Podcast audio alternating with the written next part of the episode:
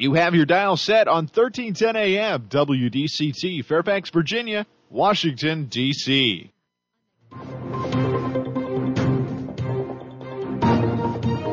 워싱턴과 미국, 그리고 세계의 흐름을 짚어보는 라디오 워싱턴의 시사 토크쇼. 워싱턴 전망대.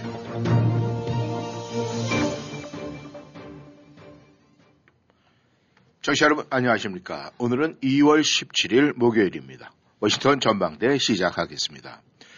우크라이나 위기 사태가 러시아의 일부 철군 주장으로 타결점을 찾는가 했더니 미국이 오히려 러시아군의 증강을 밝히는 등 여전히 일촉즉발의 거의세가 가시지 않고 있습니다. 아, 그리고 한국 대선에서는 이 단일화 문제가 최대 이슈로 지금 떠오르고 있는 가운데 야권 후보들이 실리를 쫓아서 암중 모색을 벌이고 있는 중입니다. 오늘 워싱턴 전망대 세계를 하루하루 긴장으로 몰아가고 있는 우크라이나 사태부터 점검해 보면서 대한민국까지 들어가 보겠습니다. 오늘도 김영일 해설위원 함께 하십니다. 안녕하셨습니까? 네, 안녕하십니까. 네, 이 우크라이나 뭐 뭔가 합의가 좀 되고 이 러시아에서 뭐 철군을 주장하는 영상을 또 아, 내보내면서 뭔가 좀 아, 풀릴 것 같았는데 오히려 이 전쟁 위기가 가라앉는 거 아닌데 더 악화되는 그런 조짐을 지금 보이고 있습니다. 네. 그 뭐 보도들 전상 저희는 정리할 수밖에 없습니다만은 예. 지금 그 따님과 사위분이 다 우크라이나 외교관 아닙니까? 지금 어, 혹시 대비라서 말을 못할지 모르지만 어떻습니까? 예, 문제는 뭐 지금 아, 거의 다 철수가 완료된 걸로 알고 있어요. 우크라이나에서. 예, 다 알고 있는데 이제 그 최정예 부대라고 그러죠. 항상 어느 어, 뭐 공동체든 가면은 마지막까지 정리하는 사람들이 있지 네. 않습니까? 그 인원이 뭐 정확하게 소수 인원이 아, 이 우크라이나의 그 서부 지역 안전지대 쪽에서 이제 업무를 계속 봤는데 아, 미국 국무부에서 아, 폴란드로 일단 이동을 시킨 것 같아요. 그래서 이제 폴란드에 이동을 시켰는데 아, 미국에 입국을 하는 거냐 다시 우크라이나로 들어가는 거냐 그 문제에 대해서는 노코멘트 얘기는 안 하고 있어요.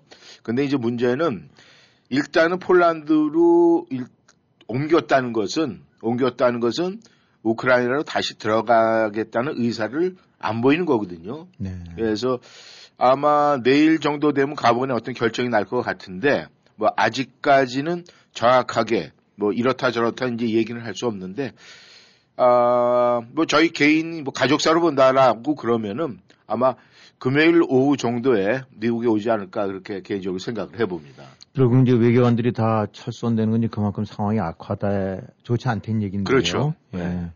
현재 지금 나오고 있는 보도들 종합을 해보게 되고 나면은 일단 러시아 쪽에서 뭐 일부 병력을 철수를 했고 뭐 동영상도 보여주고 뭐 장갑차라든가 탱크 같은 저 장비들도 식국 이제 다시 자기 나라로 돌아가는 쪽으로 확인 한대는데 네.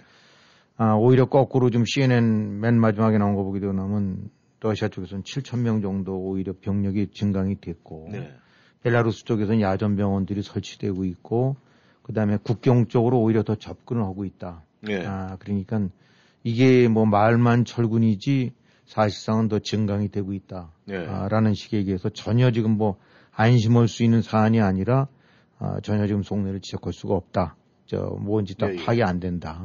아, 그리고 지금 또 하나 조금 더 뭐 좀 우려되는 소식 같은 경우는 그 돈바스 지역 네네. 아, 우크라이나 동쪽에서 지금 그 뭐 자치 저 친러 그런 그 주민 내지 그런 세력들이 이제 우크라이나 정부군이랑 같이 서로 대치하고 있는 지역에서 네네. 뭐 일단 러시아 쪽 저 소식에 이야기되거나 우크라이나 정부군이 무슨 박격포라든가 뭐 이 포. 예, 장거리포 이런 거로 해서 공격을 했다라고 그러고 우크라이나 군 쪽에서는 오히려 반군 쪽에서 아, 120mm 저 포로 공격을 해왔는데 우리가 대응 않고 지금 버티고 있, 저 지금 참고 있는 거다. 네. 이런 식으로 해갖고 지금 서로 어, 이 공격을 했다라는 얘기가 나오면서 분명하게 일부 이렇게 폐쇄 저 그 저기 파괴된 그런 사진들이 나오거든요. 네. 음. 근데 이제 이게 그동안에 러시아가 취할 수 있는 여러 가지 시나리오 중에서 이른바 자작극식으로 아, 뭔가 이 참전의 전쟁 개입의 명분을 느껴서 지금 사실 러시아가 우크라이나가 완전히 나토에 독립, 나토에 저 가입을 한다든가 네네. 본격적으로 나토군이 주둔해서 장비나 뭐 병력이 들어온다라는 이런 식이 아닌 상태고 네. 오히려 우크라이나 쪽에서는 나토 가입에 관해서 이제 좀 유보적으로 뭔가 이렇게 뒤로 후퇴하고 있는 얘기들이 나오고 있는 가운데 지금 밀고 들어올 명분이 없단 말입니다. 예, 예. 그러니까 지금 러시아가 여러 가지 형태로 그 사기 내지 뭔가 조작 같은 걸 통해 갖고 침공 명분을 확보하려고 한다. 네, 예. 이런 것들이 그동안 이제 미 정부 당국이라든가 미군이 계속 미국이 계속 이제 지적해 왔던 건데 네. 지금 하필 이제 그 돈바스 지역에서 그런 형태의 그 충돌이 일어났어요. 얼마나 큰지 인명 피해까지는 크게는 안 난 것 같긴 한데 예, 예. 어쨌든 간에 이런 것들이 하나의 또 다른 빌미가 되는 게 아닌가. 아, 이제 일종의 전쟁의 서곡이고 에, 이런 식의 이 장난 혹은 그 조작 같은 걸 통해서 그 뭔가 이제 이 그 지역의 러시아 시민 혹은 러시아 친러시아 세력들을 어, 구출하러 간다. 네. 뭐 이런 식으로 밀고 들어오는 게 아니냐. 음. 이제, 그런 얘기들도 나오고 있고. 그래서 일단 외형적으로는 아, 이 약간의 뭐 소강 상태 내지 뭔가 외교적으로 이거를 좀 저 타결점을 모색해가는 얘기가 되는 게 아니냐라고 예. 기대했다가 실제로 지금 현재까지 일어나고 있는 상황은 아, 그건 아닌 것 같다. 오히려 조금 더 이제 충- 소규모 충돌도 일어나고 예. 그 다음에 병력 증강이 되는 것 같고 거꾸로 네. 아, 이런 식이 되니까 확실하게 아, 이 부분은 우려될 상황이 에, 더 지금 시- 심각해지고 있다라고 예. 이제 볼 수밖에 없는 거죠. 그러니까 지금 아까 말씀하신 대로 이제 이번 주말 정도까지 일단 16일이 이른바 D-Day였는데 예. D-Day는 지났지만은 아, 그런 측면에서 지금 그 언제 어느 쪽으로 튈지 모르는. 근데 이제 뭐 문제는 뭐 어, 저 푸틴 쪽 이렇게 하게 된다면 푸틴 자신도 모른다니까. 예. 아, 푸틴 자체가 워낙 뭐 KGB 출신이고 그래갖고 아, 그런 측면으로 봐서는 아주 노련하게 아, 정보 통제를 하고 무엇보다도 거긴 뭐 완전히 권력이 집중이 돼갖고 푸틴만이 알 정도고 나머지든 뭐 외무장관이나 국방부 장관들도 측근이긴 하지만 예. 아, 그래서 요즘 미국 같은 경우는 이렇게 하게 되거나 하면 협상에 나가면은 그래도 나름대로 지침을 받고 오지 않습니까? 예, 예. 국무장관이 될 수가 있고 아니면 특사가 대표가 될 수 있어서 그 남대로 이제 가이드라인을 받고 나오는데 예. 미국 쪽에서 접촉한 얘기들을 이렇게 나오는 것들 보게 되면 이 상대방이 전혀 모르는 것 같다는 거예요. 음. 그러니까 푸틴의 속내를. 예.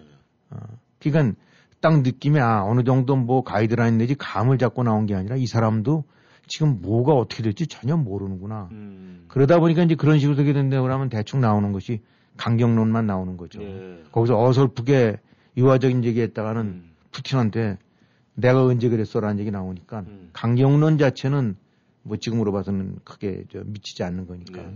하여튼 이런 식으로 지금 오리무중이고 굉장히 좀 불안한 상황 같아요. 예. 어, 전혀 뭐, 어, 100% 그렇다고 좀 확전 쪽도 아니지만은, 어, 이게 뭔가가 이, 이른바 이 타협 내지 외교적 그 접근 이런 거로 되는 부분도 아직은 아닌 것 같다. 예. 어, 굉장히 아주 애매모호한 상태 같습니다. 네.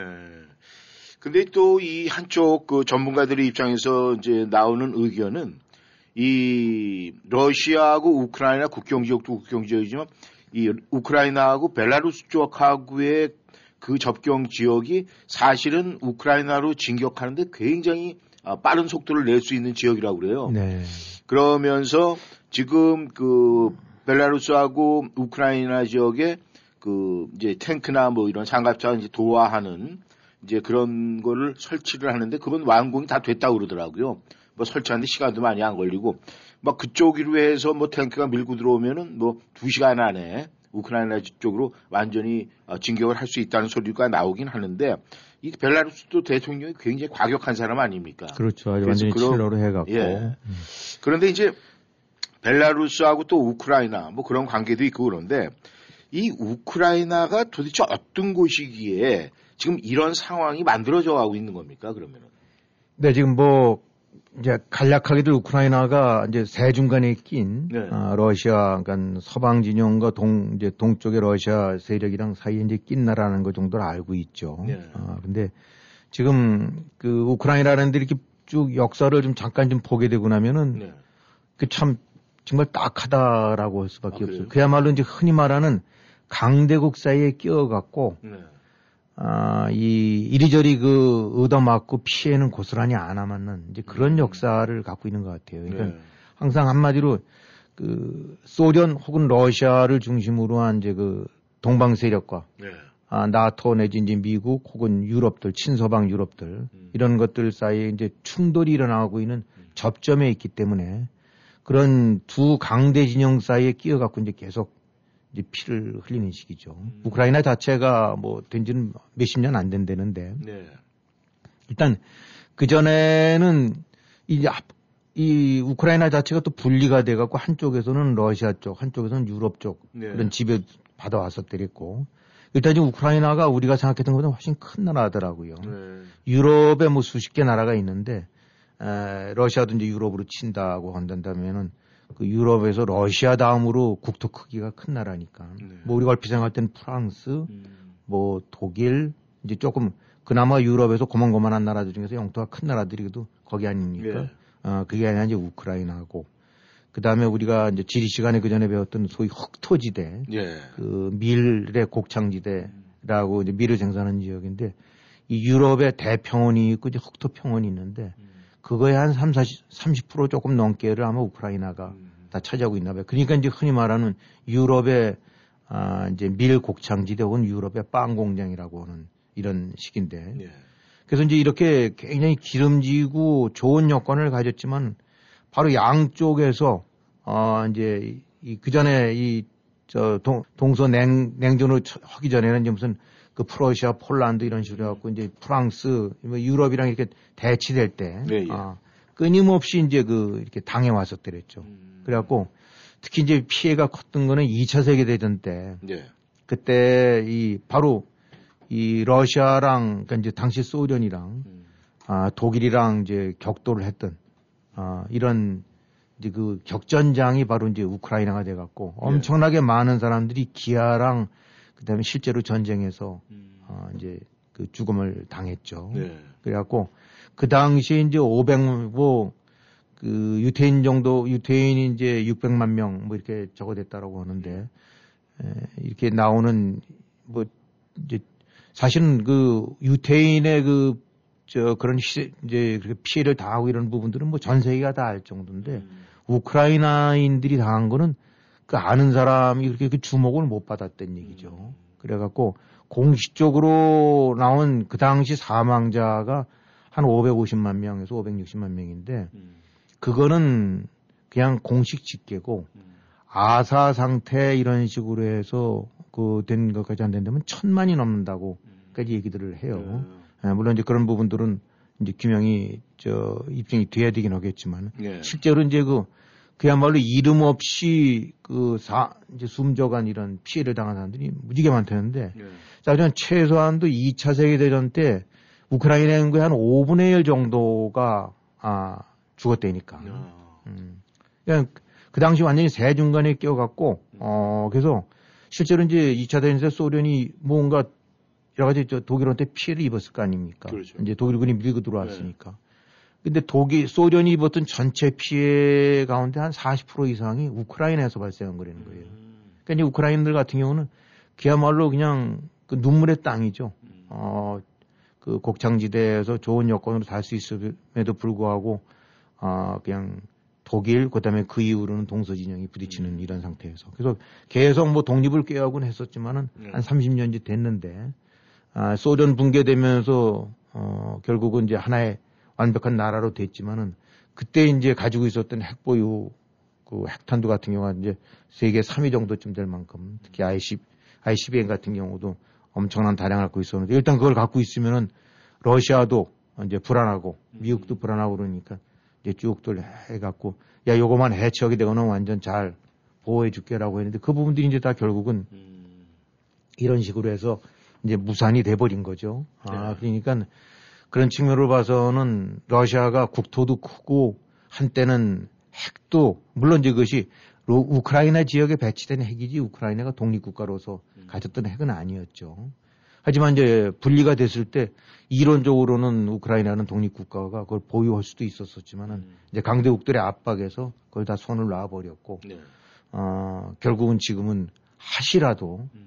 이제 러시아가 주변에서 어, 저 구축핵 저기 병력 배치해 갖고 하시라도 밀고 들어오고 지난번에 몇 년 전에 이제 크리미아 크리미아 반도 고스란히 병합돼서 뺏겨 버렸고 지금 이제 돈바스 지역에서 분리주의자들이 이렇게 해가면서 압박을 가해서 하시라도 또 밀려 들어올 수 있는. 네. 자, 그러니까 지금 뭐 나오고 있는 얘기들로서는 이런 식의 상태가 하루 이틀이 아니라 네. 경우에 따라서는 몇 개월이 갈 수도 있다. 음.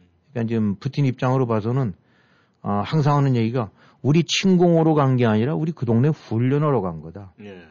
아, 그리고 나서 그러니까 떠날 때는 우리 훈련 끝났기 때문에 다시 돌아온다. 음. 재배치한다. 네. 이런 식이지만 코앞에다가 음. 아, 십몇만 명을 갖다 들이닥쳐 갖고 아, 우크라이나를 압박하고 있는 거니까 그런 측면에서는 참 불행한 나라가 음. 되고 어, 어떻게 보면 쉽게 그 돌파구를 찾을 수가 없게 돼 버렸죠. 예. 예, 그러니까 소위 말해서 강대국 사이에 낀 이제 한반도 같은 경우도 이제 흔히 그런 얘기들을 많이 합니다만 네. 우크라이나 그런 측면으로 봐서는 그 유럽의 한반도와 다름없는 그런 참 아주 어려운 상황에 처해 있는 나라 같아요. 네.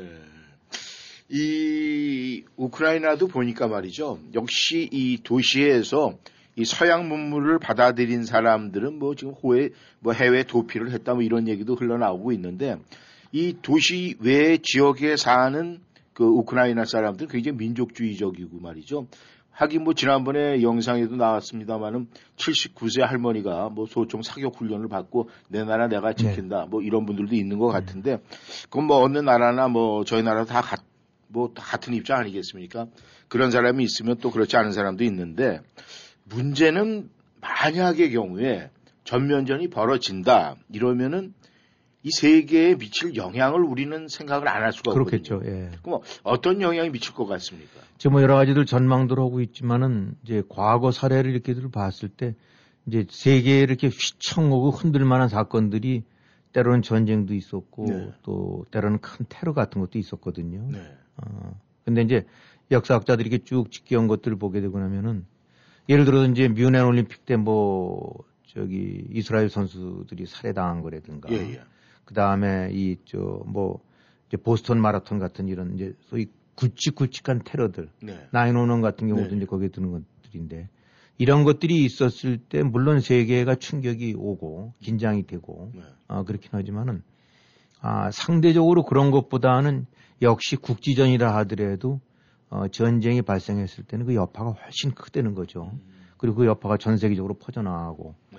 그래갖고 예를 들어서 이제 페르시아 아 저 저 페르시아만 전쟁 이제 이른바 그저 걸프전 때 예, 예. 걸프전 때 걸프전이 마무리되고 나서도 네. 어, 최소한도 6개월 정도 이상 동안의 그 어떤 여진이 경제적인 충격파가 전 세계를 음. 계속 영향을 줬다는 거예요. 네. 근데 지금 규모로 봐서는 아, 이라크 잡아놓는 거와는 비교가 안 될, 음. 아, 이제 확산될 여지가 있는 거죠. 네. 단순하게 그냥 우크라이나 하나를 러시아가 점령하는 된다면 마치 이제 미국이 다국적 구도로 해갖고 이라크를 점령한 것과 비슷한데 네. 지금 여기는 우크라이나는 하나의 그 도마 위에 고기를 두고 네. 동서양 진영이 격돌할 수 있는 거고 음. 인해서 오게 되는 여파는 어, 걸프전 때와는 비교가 안 되는 거 네. 되는 거거든요. 아 그러니까 지금 만약에 나게 되면 일차적으로 지금 나오는 얘기들은 이제 경제적인 여파해 갖고 뭐 유가가 지금 치솟아서 네. 지금 뭐 배럴당 110달러로 오르고 100달러 넘고 110달러 혹은 150달러까지 갈 수 있다. 아, 뭐 이런 정도 이제 얘기가 우선 이제 유가가 치솟고 유가의 수급 같은 저 이런 부분에 자질이 오게 된다는 그러면 그야말로 경제에 마- 많이 치명타가 있지 그렇죠. 않겠습니까? 그러면은 당연히 이제 물가 많이 뛰고 물류 비용 들고 어 그렇게 된다면 이제 인플레 유발되고 그렇게 된다면 전 세계적으로 다 GDP 떨어지고 그러니까 이제 그 충격파는 일차적으로는 뭐 경제적인 여파인데 네. 경제적인 여파는 그래도 그나마 감내가 될 수 있는데 여기서 만약에 만에 하나라도 나토군이랑 아, 러시아군이 이제 본격적으로 불이 번진다면 그건 정말 장담을 못 하는 거고 물론 양측이 다 제3차 대계 3차 세계대전 이런 것까지는 피해가겠지만은 네. 그러나 이제 그런 전쟁의 위협은 정말 엄청나게 그 리스크가 커지는 건데 네. 아, 최소한도 그건 아니라 하더라도 대 러시아 제재 음. 그로 인한 이제 여러 가지 원유라든가 천연가스 이런 거에 물류 차질, 전 세계적인 유가 앙등, 네. 뭐 그렇게 된다면 당연히 주가 떨어질 거고. 그러니까 이제 이로 인한 후가 흔히 말하는 그 이런 부분들 같은 경우는 지금 뭐 상상이 안 될 정도로 크다. 아, 그러니까 단순하게 기싸움을 떠나서 어떤지 전쟁은 피해야 될 수밖에 없는 네. 그런 상황인 것 같아요. 그 여파는 너무너무 클 거라고 지금들 예측들 하고 있습니다. 네. 이 혹시 그 미국 경제에도 크다 당연하겠죠. 많이 미치게 될 것 같습니다. 지금 뭐 인플레가 한 6, 7%, 7, 8% 되는 것 같은데 예. 이거 터지게 되면 간단하게 10% 넘는 데니까 아, 뭐 인플레 10%인 게 우리가 설, 어, 이렇게 실감은 안 옵니다만은 네. 뭐 그냥 산술적으로 얘기해서 100월, 100불에 사던 것이 이제 110불이 되는 시기인데 네. 뭐 사실 지금 인플레 2, 3% 이런 것만 되더라도 어 깜짝깜짝들 그렇죠. 놀라면서 이제 흉흉하죠. 이자율 네. 조정으로 그런 판인데 단숨에 10% 넘어간다 그러면 그로 인한 그, 그 상승 효과, 나비 효과가 네. 전 세계적으로 얼마나 크겠어요. 네. 일단 피해야죠. 네, 알겠습니다. 정치자분께서는 지금 워싱턴 전망대 함께하고 계십니다. 전하는 말씀 듣고, 네, 대한민국 들어가 보겠습니다. SNH Incorporated in Washington, D.C. has an opening for a PR specialist position. The candidate must have a bachelor's degree in mass communication and six months of experience as a management staff. Brief duties are to plan, implement, and administer the groceries campaigns to enhance the company's shopper-friendly image, and so forth. This is a full-time position, working 40 hours per week with a scheduled annual wage of $55,370. Send a cover letter with resume to SNH Incorporated. Attention to Shin Na at 2400 14th Street, Northwest, Washington, D.C. 20009.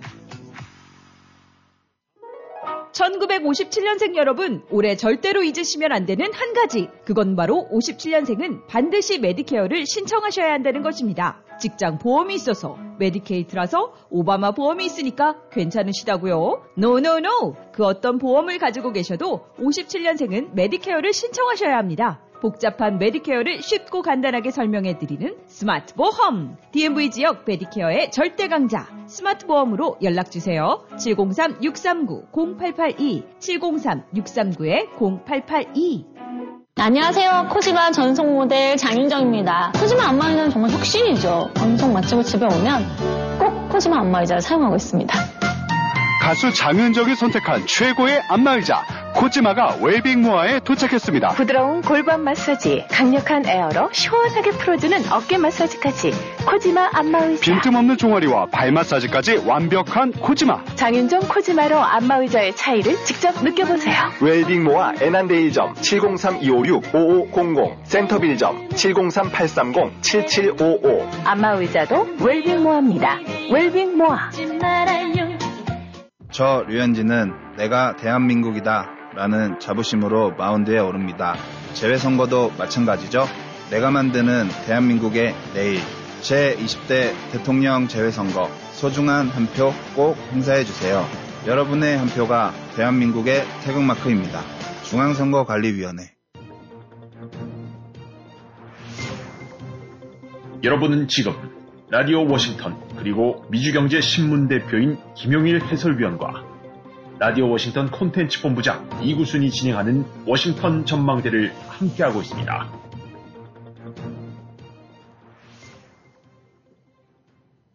네, 전하는 말씀 듣고 다시 돌아왔습니다. 예, 이제 이 한국의 대한민국의 차기 대통령 선거 대선이 이제 20일 남았습니다. 그러면 이제 20일 정도면 거의 이제 초일기에 들어갔는데 지금 김 의원님 이 한국에서 지금 이 20일 정도 남겨놓고 지금 야권 단일화 전개 상황이 지금 계속 도마 위에 오르고 있습니다. 그렇죠. 지금 어떤 상황입니까? 근데 일단 뭐, 그, 야, 단일화가 필요하다는 인식들은 뭐, 그거는 피할 수가 없는 것 같은데, 네. 에, 윤석열 후보 쪽 입장으로 봐서는 뭐 지지율 차이가 큰데 서로 저 맞짱 뜨는 식으로 해갖고 그거는 안 된다. 음. 에, 그러니까 이제 뭐 하나 줄 테니까 들어와라 뭐 이런 식으로 이제 계속 하는 것 같고, 네. 아, 이제 안철수 후보 쪽에서는 뭐 우리 격식대로 해갖고 누가 경쟁력 더 좋은지 뭐 이런 식으로 그런 식으로 해서 서울시장 하듯이 하자라고 하는데 현실적으로 좀 쉽지는 않겠죠. 네. 에, 이제 물론 여러 가지 앞으로 그 변수가 남아 있기 때문에 장담은 못 합니다만은 거기서 이제 가장 큰 변수라는 건 결국 이제 지지율 추세겠죠. 네. 오늘 이제 가장 최근 소식 나온 거 보니까 또 이제 윤석열 후보 쪽이 조금 더, 어, 지지를 더 늘려갖고 예. 이제 이재명 후보보다는 뭐 한, 한 10여 프로 가까이 이제 차이가 되는 것 같고 안철수 후보 같은 경우는 이제 조금 더 줄었더라고요. 예, 예. 요런 추세로 해서 아 그다음에 이제 또 주목할 거는 그한 이제 그 전에는 이렇게 했을 때 단일화했을 때 안철수 쪽이 좀 더 경쟁력을 갖는 거로 예. 그렇게 또 나왔다 보니까 이제 윤석열 쪽이 오히려 갖는 거로 나온다. 이제 이렇게 보게 되고 나면은 전반적으로 흐름은 또 앞으로 봐야 되고 여러 가지 여론조사가 엇갈리긴 하지만은 지금 한 20일 정도 남겨둔 상황에서 윤석열 쪽이 이제 확실하게 조금은 더 유리한 고지를 굳혀가는 게 아닌가. 음. 그럼 이제 윤석열 입장에서는 단일화를 쳐버릴 수는 없지만은 사실은 끌고 가게 되고 나면 혹도 엄청난 혹을 붙이는 거란 말입니다. 예. 그러니까 내막으로는 독식을 하고 싶은데 음. 아 이제 선거 지지율 이렇게 보게 되고 나면 모든 것이 확고하게 안정적으로 6, 7%, 7, 8%씩 앞서가는 거는 모르는데 또 어떤 거 보게 되면 1% 차이, 0.5% 차이도 하루 네. 전에 나온 게 있단 말입니다. 네네. 이게 뭐 사실 우리들 이렇게 구경꾼 입장에서 보게 되고 나면 저 여론조사가 도무지 어느 정도 신빙성이 있는 건지라고 의심이 갈 수밖에 없는데 네. 하루 차이로 뭐, 어, 두 후보 간에 10%포인트가 나다가 또 어느 거는 0.5%로 줄어들고. 네. 에, 근데 어쨌든 이제 11개인가 10개 정도쯤 되는 거니까 그 속에서 늘 우리가 말씀드리지만 이제 하나의 그 흐름, 네. 트렌드 내지 텐던시가 보이거든요. 음. 그거로 봐서는 어쨌든 간에 우위는 윤석열이 차지하고 있고 격차는 조금은 더 벌어지는 게 아닌가. 음. 아, 이제 이렇게 된다고 그러면은 속으로들은 이제 자꾸 윤석열 진영에서는 야, 우리 그냥 필요 없이 우리로 자력 우승이 가능할 것 같다. 네. 라는 얘기가 계속 튀어나올 거고 음. 또 한쪽에서는 이제 안철수 쪽에서도 굉장히 이제 이 고민의 시간이 되겠죠. 네. 아, 이게 지금 자기의 지지율이 떨어진다라고 하는 거는 그만큼 이제 value가 떨어지는 거고 음. 어느 시점에서는 만약에 지금 보니까 한 7, 8% 정도까지 있는 것도 나오던데 네. 이게 만약에 5, 6% 내려간다는데 그러면은 또 그것도 하나의 그 일종의 그 선, 전시 효과가 되기 때문에 6% 나오게 되면 그 다음에 5%로 나올 수가 있는 거거든요. 네. 아, 이거 아닌가비 하고들 음. 옮겨 타기 때문에. 그리고 지금 확실히 투표율들, 지지율들 분석을 해보게 되면 아, 이제 역시 안철수 지지했던 중도층들이 윤석열 쪽으로 갈아타거나 가세하는 것 같은 느낌들이 음. 나니까 안철수 입장으로 봐서는 마냥 끌 수는 없고 네. 그야말로 이제 결단을 내려야 되겠죠. 음. 아, 여기서 버티다가 5, 6%로 해서 그야말로 윤석열을 자력 우승시키, 당선시키게 된다 그러면 그야말로 뭐 이제 손가락질이나 받고, 어, 뭐 꼴이 되는 거고, 음. 여기서 한다고 그러면은 이제 뭔가를 지금 시점에서는 늦지는 않았던 것 같은데, 네. 아마 이제 뭐 여러 가지를 보긴 합니다만은 안철수 후보 같은 경우가 지금 여기서 뭐 한 자리 차지하고 장관 이런 거라기보다는 또 어떻게 보면 또 대통령 노리지 않겠어요. 네. 그러면 그냥 가장 알기 쉽게 할 수 있는 건 이번에 윤석열 손들어서 밀어주고 네. 다음번 뭐 나가라 음. 뭐 이런 식의 얘기들이 오갈 수도 있다고 봐요. 네. 음, 그러니까 단지 이제 이 지지율 변화에 따라서 윤석열과 안철수 사이에 서로 입지가 누가 좀 더 강하냐 마느냐는 차이는 있긴 하겠지만 아무리 지금 조금 앞서간다 하더라도 윤석열 입장에서 나 너 없이도 갈 수 있다라고 하기에는 너무 리스크가 클 수가 있죠. 아, 이게 지금 보게 되고 나면 여론조사라는 것이 일률적으로 다 그 오차 범위 밖으로 나오는 것이 아니라 대다수가 거의 대부분이 오차 2, 3%, 3, 4%. 이, 이거는 바로 그 전날 김건희 거 하나 뭐 터져 나와더라도 확 바뀔 수가 있거든요. 네. 지금들 6, 7%, 7, 8% 오르는데 단일화가 되지 않는다고 한다고 그러면은 막판까지 절대 저거는 장담할 수가 없고 네. 어, 어느 쪽이든 뒤집어질 수 있는 여지는 충분히 있다고 봅니다. 네. 어, 왜냐하면 좀 좌파들 입장으로 봐서는 어떤 점으로 봐서는 지금 10배, 100배 더 절실하거든요. 음. 어, 여기선 윤석열인 지문 끝나는 거지만은 네. 아, 아니면 또 뭐 국민의힘이라든가 이런 데는 짐은 끝나는 거지만 저쪽은 짐은 청와대에서부터 시작해서 좌파들 패족 순으로 음. 패족으로 갈 거란 말이에요. 네. 줄줄이 엮여갖고 철창행 피할 수가 없는 거고 지금 정치보복 어쩌고 이렇게 얘기하는데 솔직히 겁이 나니까 음. 이제 지금 뻔히 뭔가가 이제 그 작두 날이 다가오는 것 같으니까 이제 저러는 건데 네. 저거 어떻게 피하겠어요? 대장동 수사. 뭐 이재명이는 선거 끝나고 나면 이제 피레미로 전락하는 거고, 음.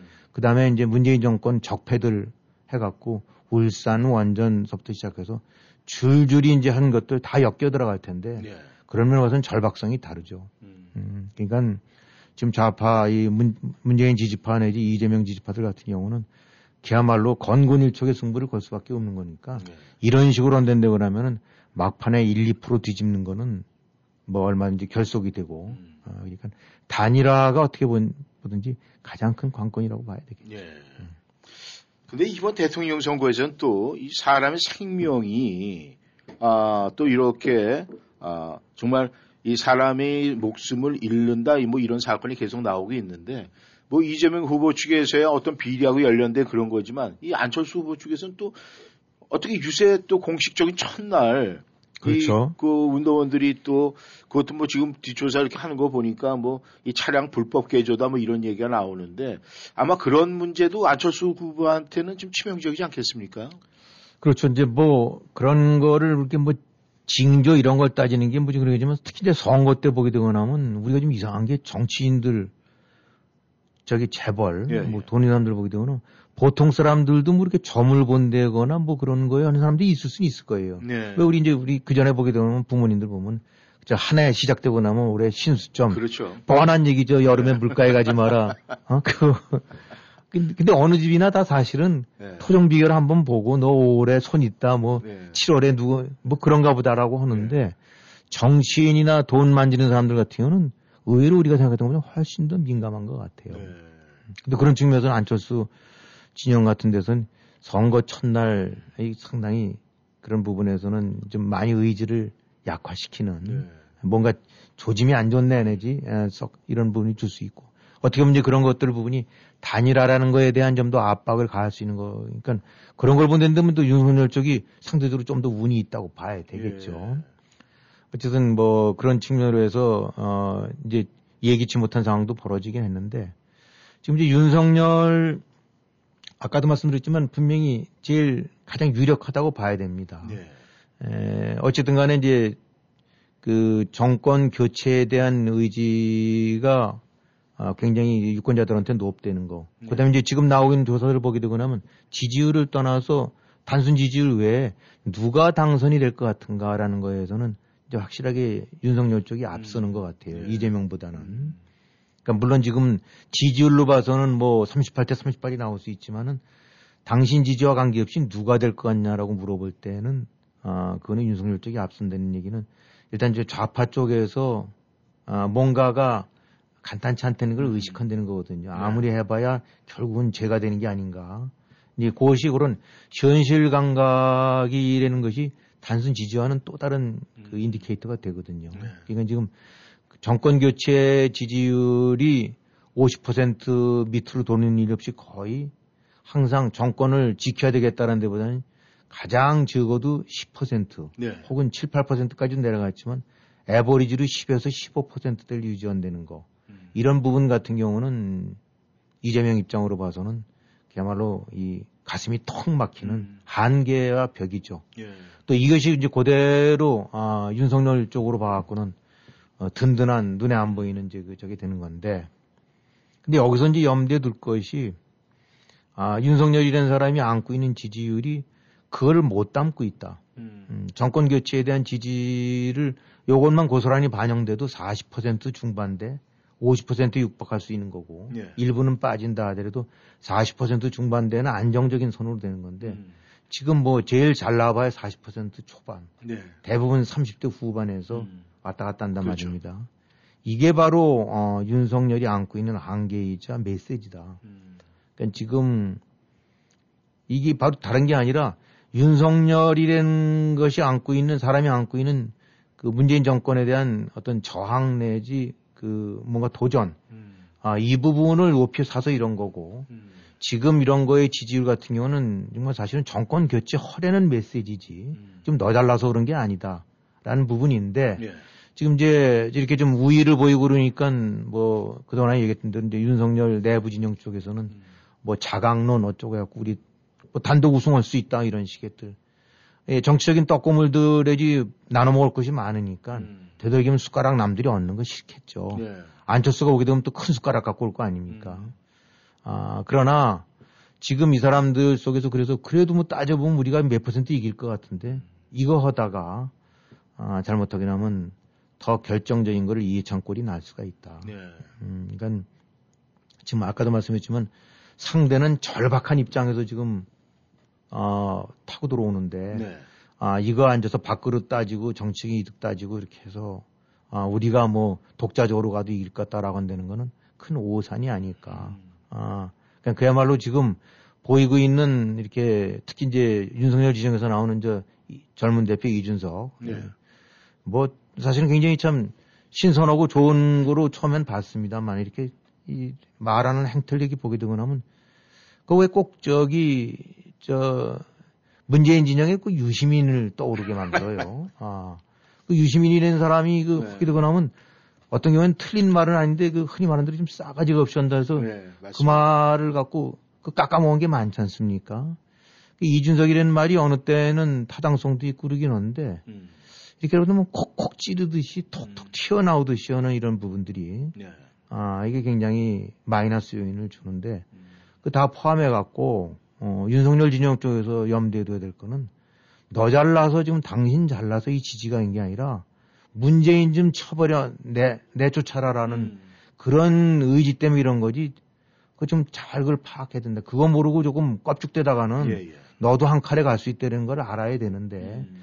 지금 그런 점으로 봐서는 아, 예, 많이 그런 부분이 좀 부족한 게 아닌가. 음. 겉으로는 그런 식의 흉내 내는데 그것이 몸에 밴 어떤 자중, 음. 몸에 밴 이런 저거 어, 그- 그런 식으로 된다고 나면 지금 사실은 윤석열 입장에서는 어, 다 모시고 찾아가 갖고 음. 어, 어, 하다못해 심상정이도 만나서 물론 이제 심상정 쪽 표가 올 리는 없지만은 네. 다 끌어안겠다. 이 정권 교체를 위해서 좀 이 문재인의 이 폐악을 저, 저, 저 걷어내기 위해서 같이 힘을 합치자. 음. 어, 뭐 이렇게 해야 되는데 내가 그래도 제일 왕초하냐, 내지 머저리티 하냐라는 음. 티가 많이 나는 것 같아요. 그 뭐 지난번에 열차에 앉은 거 따지고 보면 아무것도 아닐 수도 있어요. 네. 음. 근데 막 그런 신독 일종의 홀로 혼자 앉아 있어도 스스로 겸손하고 뭔가 마음을 추스르 이런 것이 있던데 그러면 음. 그렇잖아도 지금 검찰 몇십 년 하고 나면 아 대한민국에서 검사하면 좋은 말로는 똑똑한 사람이면 나쁜 말로 이렇게 했을 때는 눈에 뵈는 게 없는 사람들인데 그렇죠. 그걸 또 검찰 총수에 이젠 대선 후보까지가 되는 거저 은연중 모르게 발뻗은 걸 거라고 더욱하니 저 좋은 모양이 아닌 거 이제 저런 류의 행태가 작은 것 같긴 하지만은 뭔가 이제 정권 교체를 열망하면서도 윤석열이한테 갈 수 없는 사람들 음. 저거 저거 또 하나의 또 우파의 문재인 되는 거 아닌가 음. 좌파의 문재인이 지멋대로 오듯이 그런 불안을 주는 거거든요. 예. 근데 지금 주변이나 본인 같은 경우가 특히 또 이제 와이프 같은 경우 보게 되고 나면 지금 뭐 이렇게 뒤죽은 듯이 있긴 하지만은 그 테이프라든가 이런 거 행태 이렇게 보게 되고 나면 큰일 낼 수 있는 여지가 다분히 있는 음. 그런 캐릭터인 것 같고 그게 참 하여튼 종합적으로 봤을 때 이 전반적으로 윤석열 쪽이 아 이렇게 우위가 굳혀가고 있는 건 틀림이 없는 것 같고 무엇보다도 지금 20일밖에 안 남은 상태에서도 정권 교체 의지의 여론들이 50%를 넘는 거는 굉장히 그럴 가능성을 높여주는 건데 네. 아, 여기서 정말 윤석열이 조금만 잘하면 음. 좀더 신중하고 겸손하고 끌어안고 조심하고 이렇게 하면 되는데 네. 툭툭 그런 행태들이 드러나니까 음. 결국은 항상 아직도 불확실성으로 남아있게 만드는 거죠. 네. 그래서 단일화라는 것도 어떻게 보면 뭐 안철수라는 사람이 한 키를 있는 것 같지만 더 큰 키는 결국은 윤석열이거든요. 네. 음, 그래서 에, 그런 여지가 남아있긴 하지만 지금으로 봐서는 그래서 가장 조심하고 주의해야 될 거는 거꾸로 윤석열이다. 아, 윤석열 후보 측이다라고 저는 볼 수 있다고 봐요. 네. 이 단일화 문제 얘기가 나오니까 많은 분들이 그렇게 얘기를 하더라고요. 안 하고 잠깐 호흡을 쉬고 난 다음에 철수 그러더라고요. 그래서 왜 쉬냐 그랬더니 안 돼 철수. 역시 그안 쉬는 안 된다. 뭐 이렇게 해서 뭐 그런 유머스럽게 표현들을 하더라고요. 그래도 지금 잘 버텨왔죠. 그렇죠? 결국은 뭐 이리저리 손가락질도 받고 외면도 받겠지만 결국은 지금 어찌됐든 국면의 7, 8% 내지 10% 안고 어 그야말로 작은 지분으로 큰 거 먹을 수 있는 그런 측면으로 봐서는 안철수 는 사람 정책인 일종의 셈법 내지 이런 부분들은 분명하게 효과를 봤다고 봐야죠. 근데 안철수 후보 같은 경우에 그 자기 자금 능력이 있어서 그런 거 아니겠습니까 또? 근데 뭐 이 선거 자금이라는 것이 뭐 여기도 미국도 같은 경우 돈 퍼쓰는 사람도 있지 않습니까? 네. 뭐 물론 그런 부분도 뒷받침되니까 그러긴 한데 네. 에, 어찌든 간에 이제 그 윤석열 이재명이라는 사람이 당사자 주변이 너무 흠결이 많고 음. 그러니까 상대적으로 사실은 많이 돋보이는 것 같아요. 그냥 두루두루. 어, 그러나 그것이 꼭 또 이제 국정 능력이라든가 이거와는 연결되는 건 아니긴 하지만 하지만 어쨌든 안철수 같은 경우는 어, 뭐 제3자 입장에서 이렇게 봤을 때는 그 정책인 도박이 승리를 상당한 실효를 거두긴 게 아닌가. 네. 뭐 그렇게 판단이 돼요. 청취자 여러분께서는 워싱턴 전망대에 함께하고 계십니다. 네, 전하는 말씀 듣고 다시 돌아오겠습니다. 행복한 가족들과 함께 애난데일 K마켓에서 희망찬 새해도 함께하세요. 100불 이상 구매 시 배추가 박스에 9불99, 항공무가 박스에 9불99. 단 박스 제품, 쌀, 도매 제품 구매에 대한 금액은 포함되지 않습니다. 파가 4단에 1불99, 싱싱한 오징어와 고등어가 다시 돌아온 가격, 파운드에 1불 99, 양념 LA 갈비가 파운드에 9불 99, 소사고리 파운드에 1불 49, 돼지 목뼈가 파운드에 1불 49, 칠감농산 들깨 칼국수 수제비가 5불 49, 곰표 밀가루 2.5kg이 5불 99, 특별한 세일 상품이 가득한 애난데일 K마켓에서 행복한 새해를 즐기세요. 부동산 상담은 빠를수록 좋고 많이 할수록 유익합니다. 교포사회와 30년을 함께해온 태평양 부동산은 역사와 전통으로 신뢰를 만들었습니다. 주택 매매, 렌트, 관리와 commercial 거래까지 주저 마시고 무엇이든 문의하세요. 특별한 거래의 기술과 전문성으로 고객에게 다가갑니다. 부동산 상담, 빠를수록 좋고 많이 할수록 유익합니다. 703-266-3828 부동산 관련 무엇이든 물어보세요. 703-266-3828 태평양 부동산 한인사회의 자랑, 한인들의 권리를 찾아줄 노 와인스타인 앤 손. 강력한 법정 변호사로 처음부터 끝까지 투쟁하는 한인 2세 강력의 전직 검사 출신 노승은 변호사. 교통사고, 민사, 형사, 음주운전까지 모든 교통사고에는 확실한 변호사가 필요합니다. Quantum Title Corporation, 개인 거래부터 commercial까지 단 한 곳 믿을 수 있는 상법 전문 변호사 크리스티나 신. 크리스티나 신이 함께합니다. 노 와인스타인 앤 손 703-887-1037 703-887-1037 받으셔야 합니다. 깜짝이야. 뭘 받으려는 거야? 어머님 받으셔야 합니다. 아, 깜짝이야. 너까지 왜 그래? 어머니 받으셔야 합니다. 뭘 받아? 마, 아이, 나, 나봐. 뭘 받아? 바디프랜드에게 관리 받으셔야 합니다. 브레인 마사지와 XD 안마 모듈이 탑재된 팬텀 2에 하이킥까지 난 파라오 2. 가문의 건강을 위하여 바디프랜드. 기능 좋은 명품 안마 chair, 자신 있는 전문 딜러로서 가장 만족하게 구입하시도록 최선을 다하는 건강마을로 오세요. 애난데일 1호점은 디자인 안경과 메시아 장로교회 옆 703-354-1515, 410-461-1515, 일요일도 오픈합니다.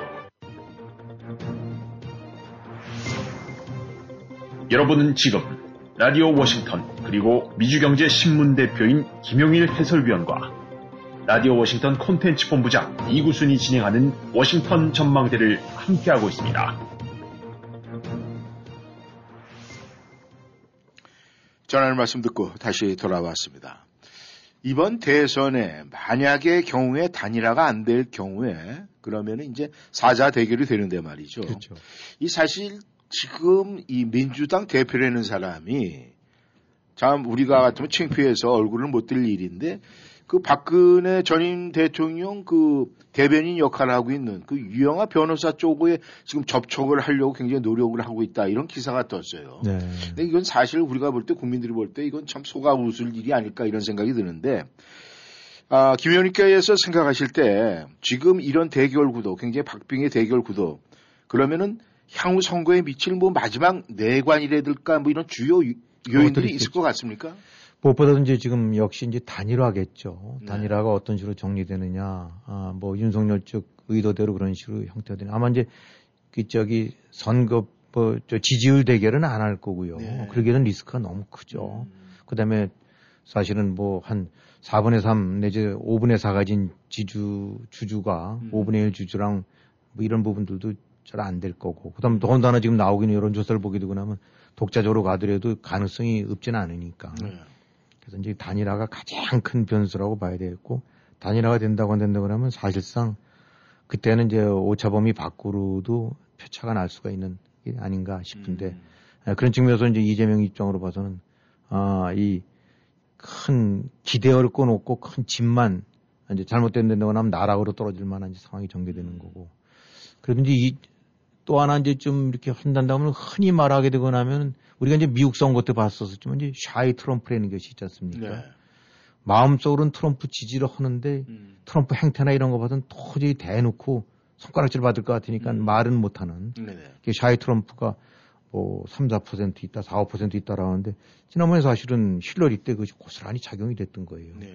말은 입은 꾹 다물고 있고 여론조사 때도 답도 안, 한데, 안 하는데 음. 어, 그 대신 실제로 투표장에 나가서는 트럼프를 찍었던. 네. 요번에도 그러면 이제 지금 지금 어쨌든 간에 전반적으로 힘이라든가 분위기상으로는 밀리니까 음. 문재인 파 쪽이 네.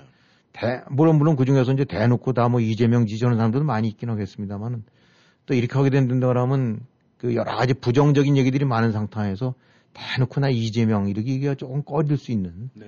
샤이 이재명 파가 지지자들이 있을 거다. 음. 아, 라고 보는 거죠. 네. 어, 이제 그런 사람들이 어떻게 보면은 이제 문파, 음. 아, 이제 이 그 대깨문 같은 이런 사람들이 이제 이재명이 쪽은 지지를 안 하고 있으면서도 문파긴 한데 뭐 이런 사람들이 될 수도 있는 네. 거고. 그러니까 분명히 야, 그러니까 여권 성향인데 아, 이재명 지지에 관해서는 선뜻 주저 내- 내- 내밀지 못하고 주저하고 있는 사람들. 아, 또 이렇게 돌아가는 것들 보니까 이재명 주변을 두고 난다 영, 뭐 별로 이렇게 그 저기 저 자랑스러운 얘기가 나오는 게 없으니까 어, 뭐 하기도 공식적으로 꺼내기도 좀 그런 사람들. 이런 사람들이 만약에 3, 4%쯤이 딱 똘똘 뭉쳐 있다가 움직인다. 라고 한다면 그것도 갈 수 있는 거고. 얼마든지 변수가 될 수 있는 거거든요. 지금 분위기상으로 봐서는 shy 윤석열은 없을 거다. 왜냐면 아, 분위기상으로 봐서는. 그러니까 shy 이재명은 있어도 shy 윤석열은 없을 테니까 윤석열 쪽은 있는 그대로 거의 다 드러났다고 봐야 되고 혹시 숨겨져 있는 이재명 패가 있느냐. 이것이 이제 하나에 들 수 있을 거고. 그다음에 여론조사 보게 되면 공통적으로 드러나는 것이 이제 젊은 층 속에서는 흔히 말하는 무슨 2030 뭐 이런 식의 층 속에서는 확실하게 윤석열 쪽이 우위를 보이는 것 같은데 소위 전통적인 문파 지지층들인 40대 예, 예. 그 40대는 왜 그런지는 모르겠어요. 뭐가 이렇게 40대를 독특하게 특히 50대 초반까지 해서 요 연령대 사람들 같은 경우는 끊임없이 문재인에 대한 그 애정을 보이는 건지 잘 이해는 안 가는데 하여튼 여하간에 그런 성향을 뚜렷이 보이고는 그 집단들이 얼마만큼 실제로 투표 현장에 나타나느냐. 네. 그러니까 단순 지지가 아니라 아, 표로서 연결될 수 있는 지지를 보이느냐. 이런 부분들이 이제 큰 관건이 되겠죠. 어, 어느 쪽이 더 나오느냐. 음. 그 다음에 이제 우리가 이미 익히 봤다시피 이른바 그 가정 리스크. 그냥 지금 하루가 멀다 하고 새로운 new 버전들이 나오는데 뭐, 어, 무슨 저기 초밥에서 이제 그 다음에 닭백숙, 그 다음에 지금 보니까 이재명 쪽에 그 복매운탕 뭐 이런 부분들 나오는 것 같고 어느 날은 뭐 점심을 아홉 번인가 여덟 번 먹은 거로 돼 있고 또 어느 날은 점심 저녁에 열여덟 번 돼 있다니까. 그러니까 이재명 집 부근에서 먹은 것들이 다 전부 경기도청 무슨 무슨 과 무슨 과 무슨 과 그 저기 저거 뭐 대민 뭐 이런 회의 내지 이런 내용으로 다 바뀌었다니까. 음. 뭐 이런 류의 것들. 사실은 이재명 후보라는 사람 자체가 출발하면서 여기서 불구러져 갖고 어, 이게 이렇게 발목을 잡으리라는 생각을 못 했을 거예요.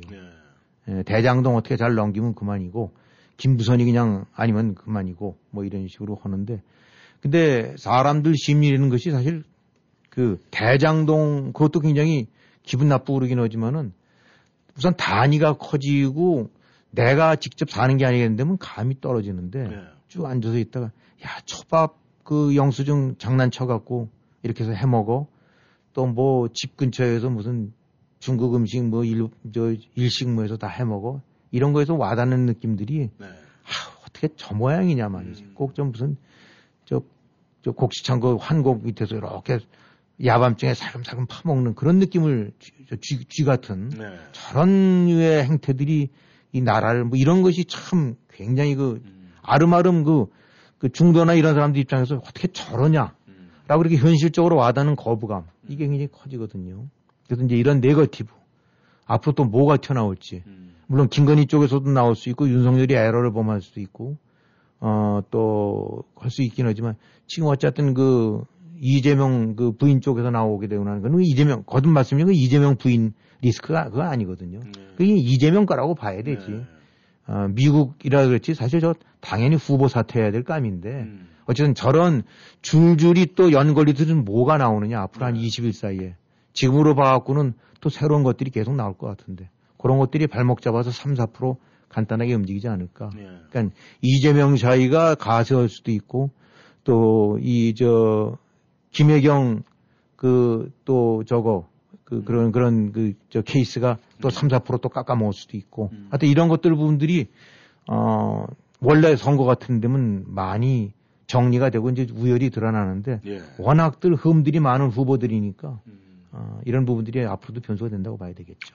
예, 뭐 더 지켜봐야 되겠지만 저는 무슨 암호 번호인 줄 알았어요. 뭐 240이 뭐 이렇게 하는 거 보니까 앞으로 또 이제 그게 더 보도가 되겠지만은 이재명 후보 집 아- 바로 앞에 집 마주보고 있는 문 그 집이 기생충들의 숙소였다 뭐 이런 얘기가 지금 나오고 있습니다. 매일 일어나면 새 버전이니까 예. 아 그래가지고 거기가 이제 그 사전 선거 운동에 뭐 아. 뭐 가장 중심 핵심적인 장소다 뭐 이런 얘기가 나오고 있습니다만은 이제 가장 중요한 건 말이죠. 이번에 우리가 어차피 치러지는 대선이니까 대선 후보를 고르는 데 있어서 우리 이 유권자들이 가장 염두에 둬야 할 가장 중요한 거는 어떤 거라고 보십니까? 네, 물론 이제 한국에 있는 유권자들 다 알아서 이제 판단들 하시겠죠. 자기 나름대로 선호도도 있고, 뭐, 또 뭐, 두 후보 사이에, 이제 여야 사이에 정책 차이도 크고, 시각도 차이고 크니까, 뭐, 어디든지 진보와 보수, 여야는 차이가 있을 수가 있어요. 아, 근데 이제, 그, 그런 것들, 뭐, 일일이 국내 정책이라든가 하나하나를 이제 뭐 비교한다기보다는, 그냥 이제 바깥에 있는 입장에서, 아, 이른바 이제 외교 안보 내지 국정 방향, 이런 측면에서만 한번 말씀을 드린다고 한다고 그러면은 지금 문재인 정권이 안고 있는 여러 가지 폐해 중에서 가장 큰 폐해가 뭐냐. 뭐 이렇게 한다면 자기가 처한 상황에 따라서 사람들이 많이 저 답하는 게 다를 수도 있어요. 뭐 일자리가 시원찮았다. 또 공통적으로 부동산이 올랐다. 아, 뭐 여러 가지 뭐 교육 정책에 뭐 문제가 있다. 뭐 검찰 이런 것도 있을 수 있다고 하는데 아, 뭐 그런 것들 다, 다, 저, 그, 다 타당성이 있는 얘기긴 한데, 네. 어, 제가 이제 보는 측면에서는 가장 큰 문재인 정권이 그 원칙과 가장 소중한 가치를 저버린 정권이다. 음, 그 부분이 가장 큰 문제가 되는 게 아닌가.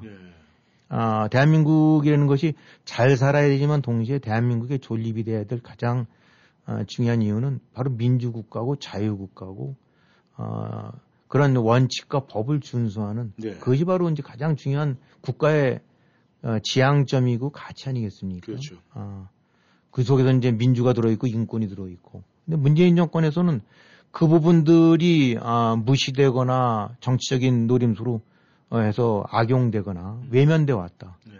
북한의 얘기라는 것도 뭐 군사라는 이런 미리터리 문제를 떠나서 또 한편으로서는 북한 인권 이런 부분들은 어느 경우든 지키고 어떻게든지 대한민국 입장에서는 그 나서서 케어를 해줘야 될 그런 사람들인데 자기 정치적 필요에 의해서 그걸 다 외면해 버렸다.